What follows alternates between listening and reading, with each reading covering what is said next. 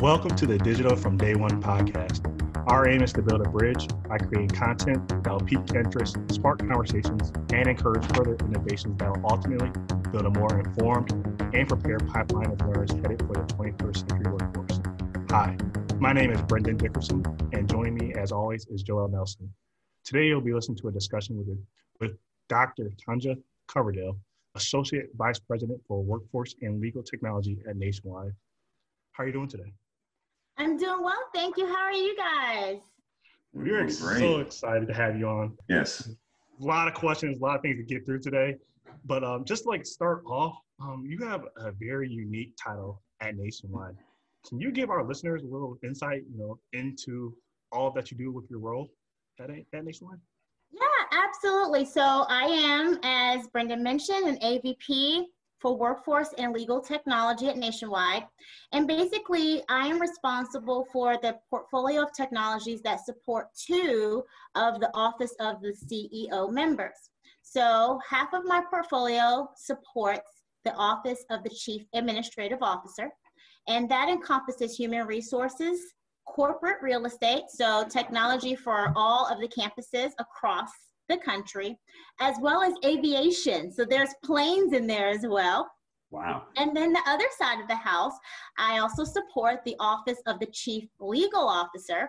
And so that portfolio encompasses legal, trial, and community programs in the Nationwide Foundation. So, very vast and varied set of technologies, and it's super fun. And it's always a challenge because they're so different. I mean, that's a breadth of uh, uh, of things that you. I mean, from from uh, technology related to planes to you know what's going on with with uh, the the nationwide uh, community foundation. wow, that's that's a lot of uh, pieces to the to the pie there. so um, yeah, and we love it because our team touches pretty much every associate. All 27,000 associates at Nationwide is touched in some way, shape, or form by our team and the technologies that we employ. So we're right in the thick of things, and, and I enjoy it tremendously. So let me. So did you're you're recent to this role, right? I mean, you I you did you start this like in the middle of all of the COVID, or was it right before? I did. No, I started right in the middle of the pandemic. So if you may recall, there was a period of time where Nationwide sent all the associates to work from home. Mm-hmm. And my onboarding was when everyone was working from home. So literally, my laptop wow. showed up at my house and it said, here's your login information and here you go. Welcome to Nationwide. So I have a very unique onboarding story and situation, but also one that shows that virtual work works.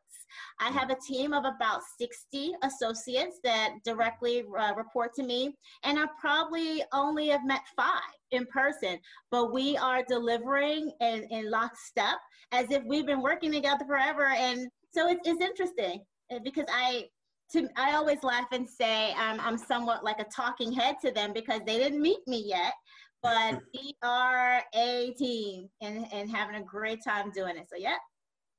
That's wow, awesome. That's that's amazing. we totally understand too, just the Zoom uh, fatigue and everything else that's been going on throughout this uh, pandemic. Yeah. But you're really unique, you know, just looking at your background, where some of our other guests have, you know, a strictly, you know, information systems and technology background. Um, but you have, you know, a wide breadth of experience, you know, from the higher educational realm, also uh, working, I believe it was at Accenture uh, early on, mm-hmm. Central State University as well, and where you're now at Nationwide. So where did your interest as an IT professional come from?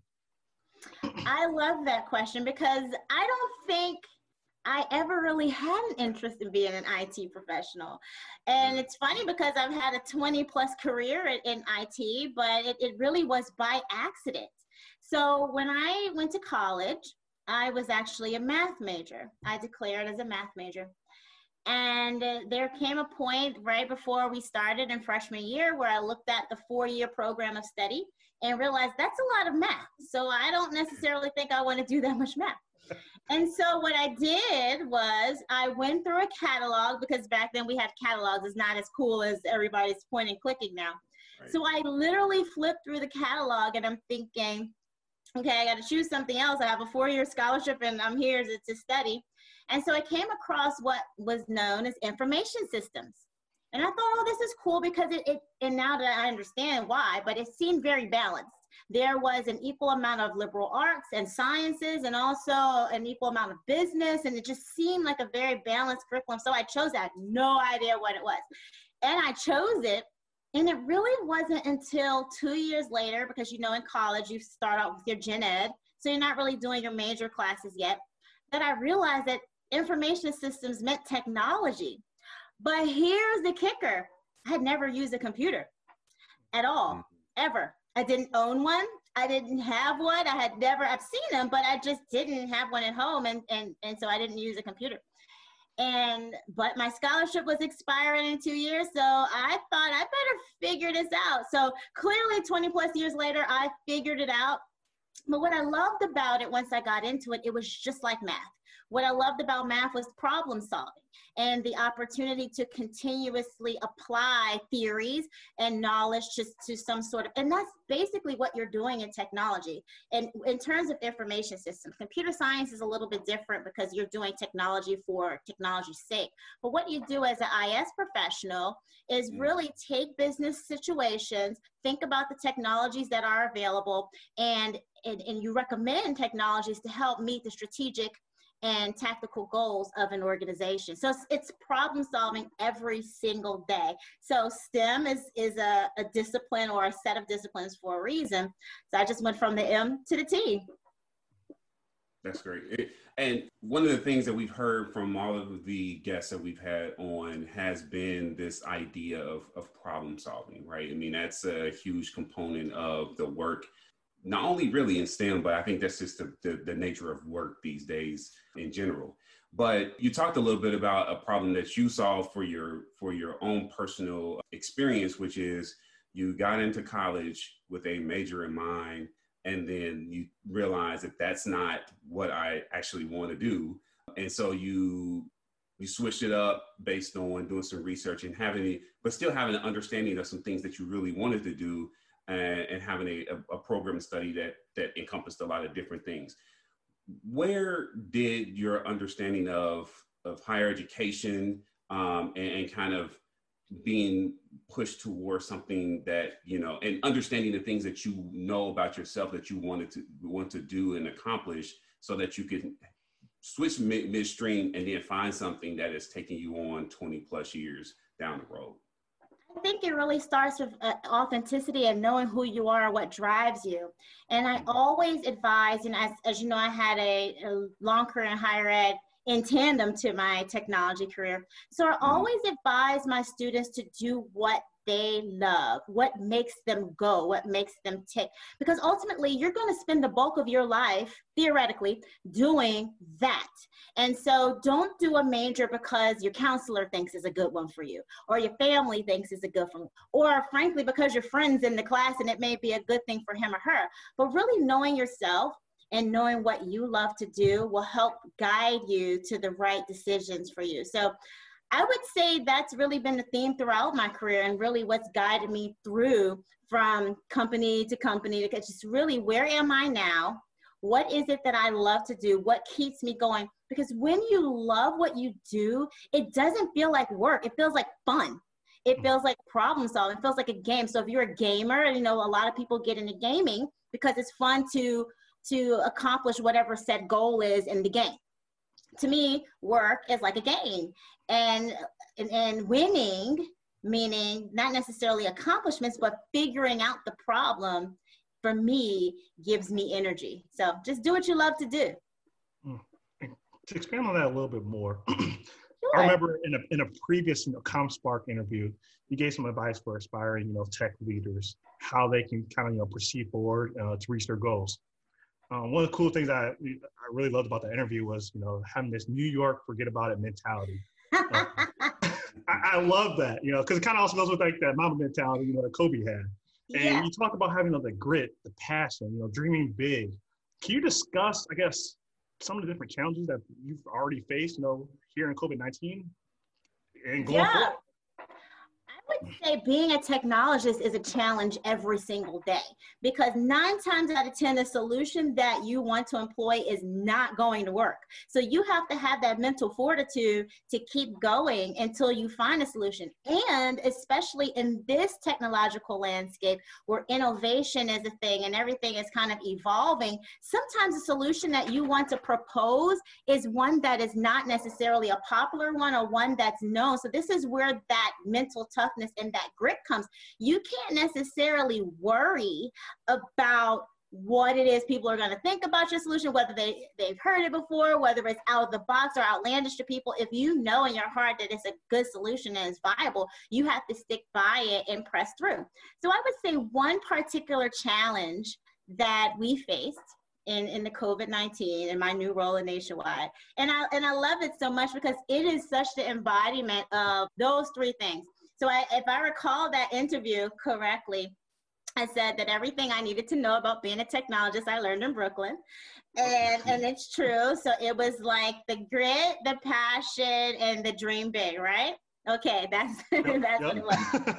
and, and I come back to it every day. So very early on in my tenure with Nationwide, now mind you, I've only been there five months now. So when I say early on, I'm still early on, but I mean earlier, early on. Top five weeks. Okay, I'm in this new company. I've met nobody because we're all at home. So the only people I've met is is like this, right? Mm-hmm. And here comes the, I guess the the requirement to my team because I told you that we intersect with human resources and corporate real estate that we cannot open our offices in New York and New Jersey because of the laws that are there until we can prove that we have a solution that our associates have done a COVID 19 self check every day.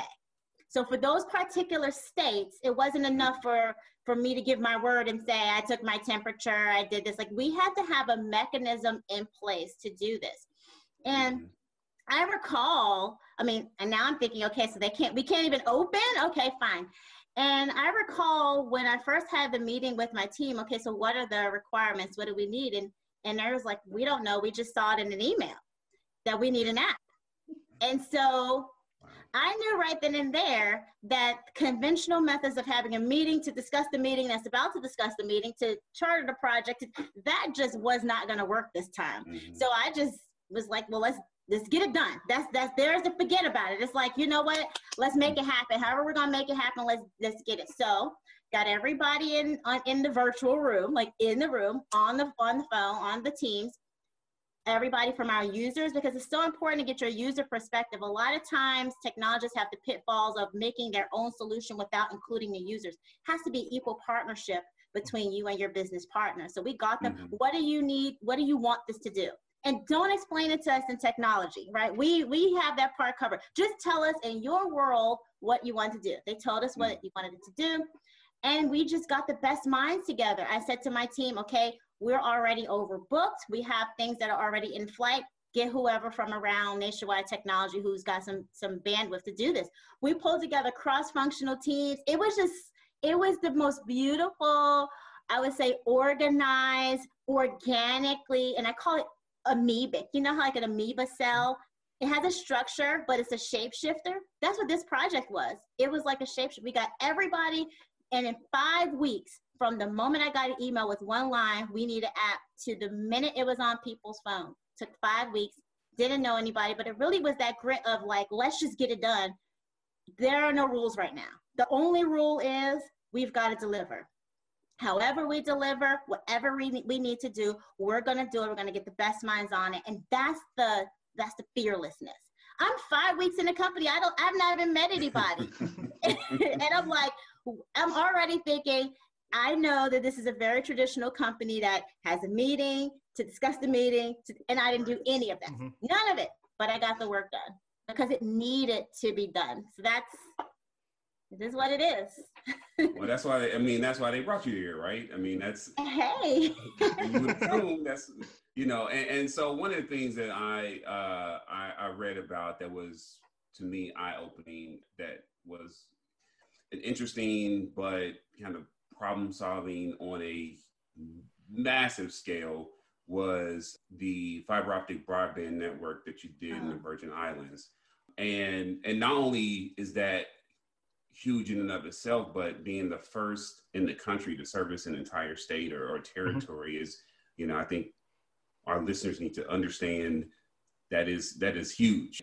But now we see that that is something that is definitely needed now, right? Because of what we're dealing with with having to social distance and not be in the office and not be in more importantly what i want to talk about is not be in the classroom right and so how juxtaposing that challenge that you faced then to what many students parents and teachers et cetera face now with the lack of reliable internet connectivity particularly in low income and rural areas and probably had to deal with a lot of that in the virgin islands what are your thoughts on that that lack of connectivity in this age of COVID, and particularly for our K 12 students in these challenged areas. And I think you might be more uniquely qualified than any to provide thoughts on how we could potentially solve that challenge. Yeah, you know, when COVID hit, the first thing I thought about was that project and VINGN and how happy I was that this territory was now prepared and, and how unprepared they would have been in it, but it would have been catastrophic given the lack of, of internet access that they had prior. Just so you can understand, in our terms, this was 2015, so I'm just talking five years ago. I'm not talking 10, 15 years ago we were still on dial up in the territory. And I mean slow dial up. Well, I would say DSL, but to me, it's all dial up. And we were on five megs five years ago. And, and that was the fastest speed. That was like high speed. You can't do anything with that.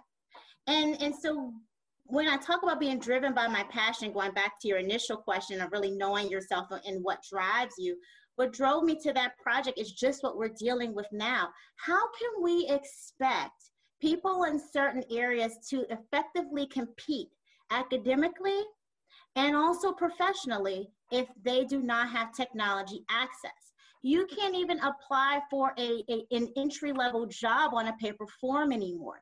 If I don't have a computer, if I don't have a computer with the proper access, I can't even position myself to be a positive contributor to my family, to my community, and to the society. It's that deep. And the and, and I think earlier on in my career, we talked about the digital divide. I think everyone forgot about it. And now COVID has really resurfaced that digital divide. We have students here, you think about the Columbus area, let's just, just keep it local, okay? We have students in several suburbs that when COVID hit and everyone said go home, fine, I'll go home and use one of my mini iPads and my, one of my, my mini laptops and, and, or if it's not mine, at least someone in my house has at least one, two, three, four, five or X mm-hmm. devices. I'll finish my work, easy. But then you have students in Columbus City schools that we haven't heard from in three or four months. They just dropped off the grid. And not because they don't want to, but maybe because they don't have the proper access that's needed to continue their education. So technology access, broadband access is just as, as, as, as I would say, primary to a person's success as air and water right now mm-hmm. is that basic. It is a basic need, and we have got to find a way to loop in our rural areas. That's what the Virgin Islands project was. It was because the Virgin Islands is probably the most rural area in the United States. So a lot of people don't realize it is part of the United States. and we have rural areas right here in Ohio that I'm sure are facing the same thing. So our priorities need to shift away from just continuing to fortify the metropolitan areas when we have the bulk of the country that don't live in a metropolitan area. There are so many other places. And even still, I saw it at Central State where we had students who had access to the internet because we made sure that the university was equipped with Wi-Fi. That was one of the first things I did mm-hmm. when I arrived in 2017. 2017, that's three years ago, even more, that state-funded university did not have Wi-Fi how can we expect those students to compete? I'm sure that many, most of the other state universities had Wi-Fi, but even once we put it in, the students didn't have access to a reliable computer. Their computers were slow, the specifications were too old to handle the speed, mm-hmm. and they were unable to do their work. And then it becomes a whole cyclical thing where now I'm not doing my work, so I'm failing. I'm not failing because I don't have aptitude, I'm failing because I don't have access. Mm-hmm. Mm-hmm. And and it further creates this this this chasm, this chasm that really continues to divide us economically and it's really through technology access. So one of my passions has been for a very long time socioeconomic mobility through technology access. That's if I can put my life in a, a phrase, it would be that, particularly because of what you're saying. So, what can we do? Gosh, it's really focus on creating equal access to the internet. Wow. simple as that, right? I mean, that is a simple phrase, but it's it's mm-hmm. amazing that it has it still needs to be said, right? I mean, mm-hmm. that's the mm-hmm. that's the, the mm-hmm. challenging thing about it. Wow. Definitely. So also too, I think just to add on to that a little bit, I think one of the terms that we always hear now is the digital you know, pedagogy as well. And one of the things, you know, I'm just thinking about, you know, when you're speaking about that equal access and equity and whatnot, and just growing up where, you know, you're in front of a computer, you know, learn your math and different things on your uh, dial-up or what, whatever you know device you may be using. But can you speak on, you know, just like I guess the practical application of when to use, you know, the digital tools as well? Because you know, it's nice to have the iPad and the different, you know, tools that we have, but you know, actually using them effectively, I think, is something that is uh, sometimes not always talked about as well too. Absolutely, I, I think that we really need to spend a lot more time on the various modalities of communication mm-hmm. via the technology tools, digital tools. So I think of three basic levels, right, that people engage in probably daily. We have email, we have social media, and, and we'll have text because a smartphone is a computer in my mind. And those three varying avenues or channels have three different ways or styles of communication. And people are not usually well versed in that. So when you're thinking about students in pedagogy, they will tend to want to email their professors in the way that they text their friends. And that's inappropriate, even though it's all digital, right? So we've got to, I think, we're putting the tools in front of the students, but we're not doing a great job in helping them understand when and mm-hmm. how to use certain things because when they're going to the workplace the tools are not going to go away but that intelligence on how and when to use certain things needs to be more embedded. I don't think we're really doing that. We're just saying here here's the tools. In terms of, of teaching like math and the basic things math um, english history all those things I, I love the media richness of the tools. As a as an educator as well, I, I think that the media richness adds to the ability for the students to grasp and it also includes a wider reach for people with different cognitive learning styles. Some people are auditory some people are kinetic some people are visual.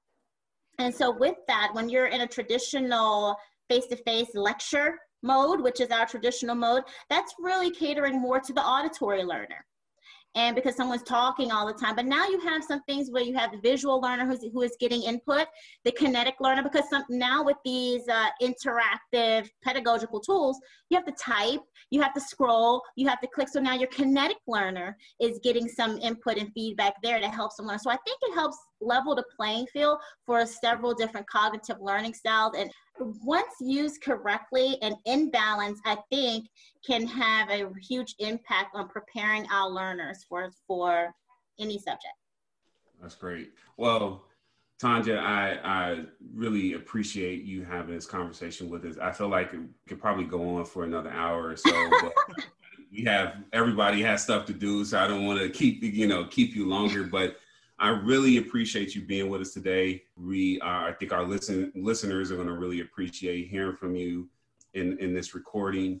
And thank you for your time. Thank you for your engagement and your passion in the work that you're doing.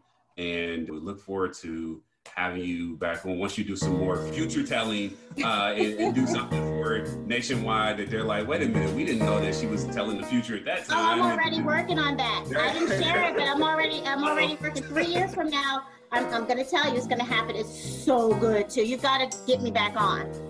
Okay, well, we'll definitely be here. We, we, so if you're gonna do it in three years, we want you. We, we need to get you back on sooner than that, so you, you can let us know what the future is gonna be. So I'm gonna do it in a year and a half, like two years. All so right. you're going to get me back in six months. There you go. All right, we'll do that. We'll do that. All right, thank you again, and and we'll we look forward to having you again. Thank you. Thanks for joining us for this episode of the Digital from Day One podcast. Make sure to visit our website at go.osu.edu forward slash digital day one. That's the number one, where you can find out how to subscribe, more information about our guests, and more information about our team. As always, we love to know what you think. Use the feedback form on the website or shoot us an email at digital from day one at osu.edu. The one is actually spelled out here. Or simply give us a rating on iTunes. And we'd appreciate if you tell a friend about our little show here too. There's more to come from our guests in this episode, so be on the lookout for that. I'm Joel Nelson, along with Brendan Dickerson, and let's continue to make the connections to opportunity stronger. Until next time, everybody.